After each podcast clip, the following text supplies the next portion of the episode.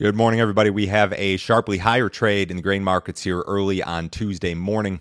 It is 6:30 a.m. Central Time. December corn futures up 12 and a quarter cents at 564 and a half. November soybeans up 22 and a quarter at 1395. September Chicago wheat up 14 cents at 711 and three quarters. September Kansas City wheat up 15 and three quarters at 668. September spring wheat up 14 and a quarter cents at 938. If you guys are listening on the podcast, as always, really appreciate it. Leave me a rating or a review. I could certainly use some more on the Apple Podcast app in particular. If you like this stuff, do me a favor, leave me a five star rating. If you don't like it, leave me a bad review and tell me why you left me a bad review. Uh, would appreciate any feedback at all. Uh, if you're watching on YouTube, make sure you subscribe to the channel. Uh, make sure you like these videos. Uh, help help me out and uh, help YouTube to spread these videos out. If you need some additional assistance from me, go to my website. It is www.standardgrain.com.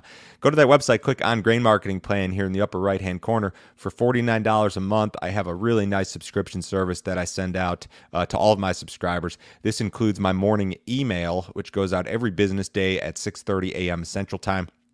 This includes every overnight headline that you need to be aware of, all my grain marketing recommendations, uh, charts, graphs, weather maps, all sorts of really interesting stuff related to grain markets and grain marketing. There's a text message service that goes along with this. Subscriber only videos have been very popular. They go out every business day. This is a monthly subscription that can be canceled at any time. It's really a great deal. No other fee, no other obligation. And as I've said before, I promise I will not try to sell you anything else. You will only hear from me uh, if you want to hear from me. So, to get into the uh, markets here this morning, we had some outside factors yesterday, I think, that uh, uh, had a big impact on the grain markets. First off, uh, OPEC announced a production increase through 2022, which sent the crude oil market sharply lower yesterday. Your spot month WTI crude oil futures lost $5.21 a barrel. That's 7.3%. The S&P 500 lost 1.6% yesterday. The Dow lost 725 points. That's a little bit more than 2%. Uh, fears regarding a rebound in COVID cases are being blamed for the equity sell-off. Uh, U.S. COVID cases are averaging 26,000 per day over the last week, and um, seven day average a month ago was only 11,000. So you're hearing a lot more about this in the news. This Delta variant, uh, according to media outlets, is spreading.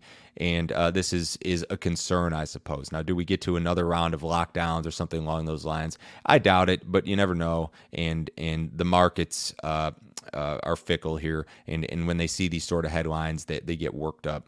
Another headline that I think could have had an impact on the grain markets is this: the U.S. and some other countries have accused China of a global cyber hacking campaign.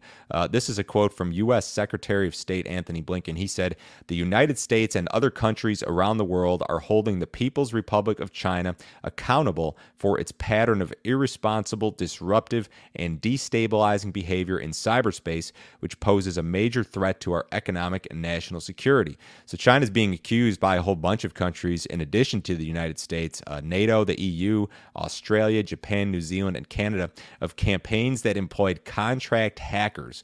There was a large attack on Microsoft earlier this year that's being blamed on the Chinese government. So uh, the question here for me, I suppose, does this have any impact on our trade relationship with China, especially as it relates to corn and soybeans? Uh, most people would probably say no, but you never know. This, this, this sounds like some pretty serious business here. U.S. weather forecasts remain dry, and I think that that has kind of turned uh, I think we, we've kind of turned back to trading weather here this morning, uh, given how the markets look. So when you look at the seven day map here from the Weather Prediction Center, there is absolutely nothing in terms of organized rainfall for the Corn Belt over the next seven days. It's it's going to be dry. There will be some spotty stuff, but but really nothing in terms of organized rainfall. The six to ten and eight to fourteen day maps look even worse than they did yesterday. I mean, substantially worse. Now the Weather Prediction Center is is calling for below normal precipitation and above normal temperatures for essentially the entire Corn Belt, the entire plains, really most of the country. And you go out to the 8 to 14 day period and you've got the exact same thing. So this is, uh, in my opinion, a, a, bullish or, or friendly forecast, especially in regard to soybeans when you consider the timing. Uh, we're going into late July and the early part of August with warm and warm temperatures, dry conditions. Um, th- this is a friendly forecast, and there's really not a ton of uh, relief in sight here. So I think, like yesterday, you know, we were trading some of these factors in the outside markets, the big collapse in crude, the big sell off in the stock market. I think we're back to trading weather this morning. U.S. corn ratings were unchanged on the week. USDA had its crop progress report out yesterday, of course. The crop was rated 65% good to excellent nationally in corn, uh, unchanged from 65 last week, slightly below the 67% average. Corn crop 60 or uh, 56% of the crop is silking versus 26 last week, 52 on average. 8% of the corn crop in the dough stage versus 3 last week, 7 on average. Soybean ratings improved. The crop is rated 60% good to excellent nationally, up from 59 last week, uh, still below the 64% average average. Improvements in regard to soybeans were noted in Illinois, Iowa, Nebraska, South Dakota, Kentucky, Tennessee, Mississippi, Louisiana, and Kansas. USDA says that 23% of the soybean crop is setting pods versus 10 last week, 21 on average. 63% of the soybean crop is blooming versus 46 last week and 57 on average. Spring wheat ratings fell again, just an absolute disaster. The crop is now only rated 11% good to excellent, down from 16 last week, way below the 65% average. 63% of the spring wheat crop is rated poor to very poor uh, versus 55 last week. Um, so you've got almost two thirds of the crop rated poor to very poor. Um, declines were seen in North Dakota, Minnesota, Montana, and Washington.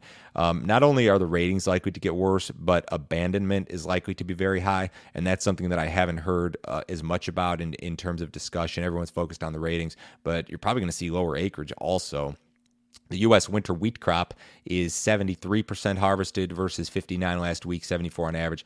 A lot of your key wheat states are pretty close to done. Uh, Texas, Oklahoma, Kansas, Arkansas, Missouri, Illinois are 96% complete or better in regard to harvest. You're seeing more progress in the PNW. Uh, Colorado and Nebraska both above 60%, so we are moving forward.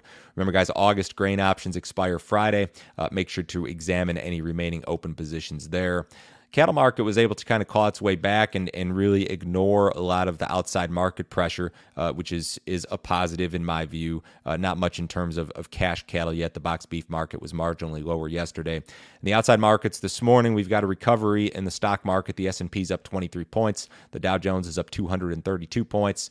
Uh, gold and silver a little bit higher here. Bonds a little bit lower. Crude oil is up 56 cents, and the September WTI at 66.91 following that big sell off yesterday. Everybody have a wonderful day today. I will talk to you same time tomorrow.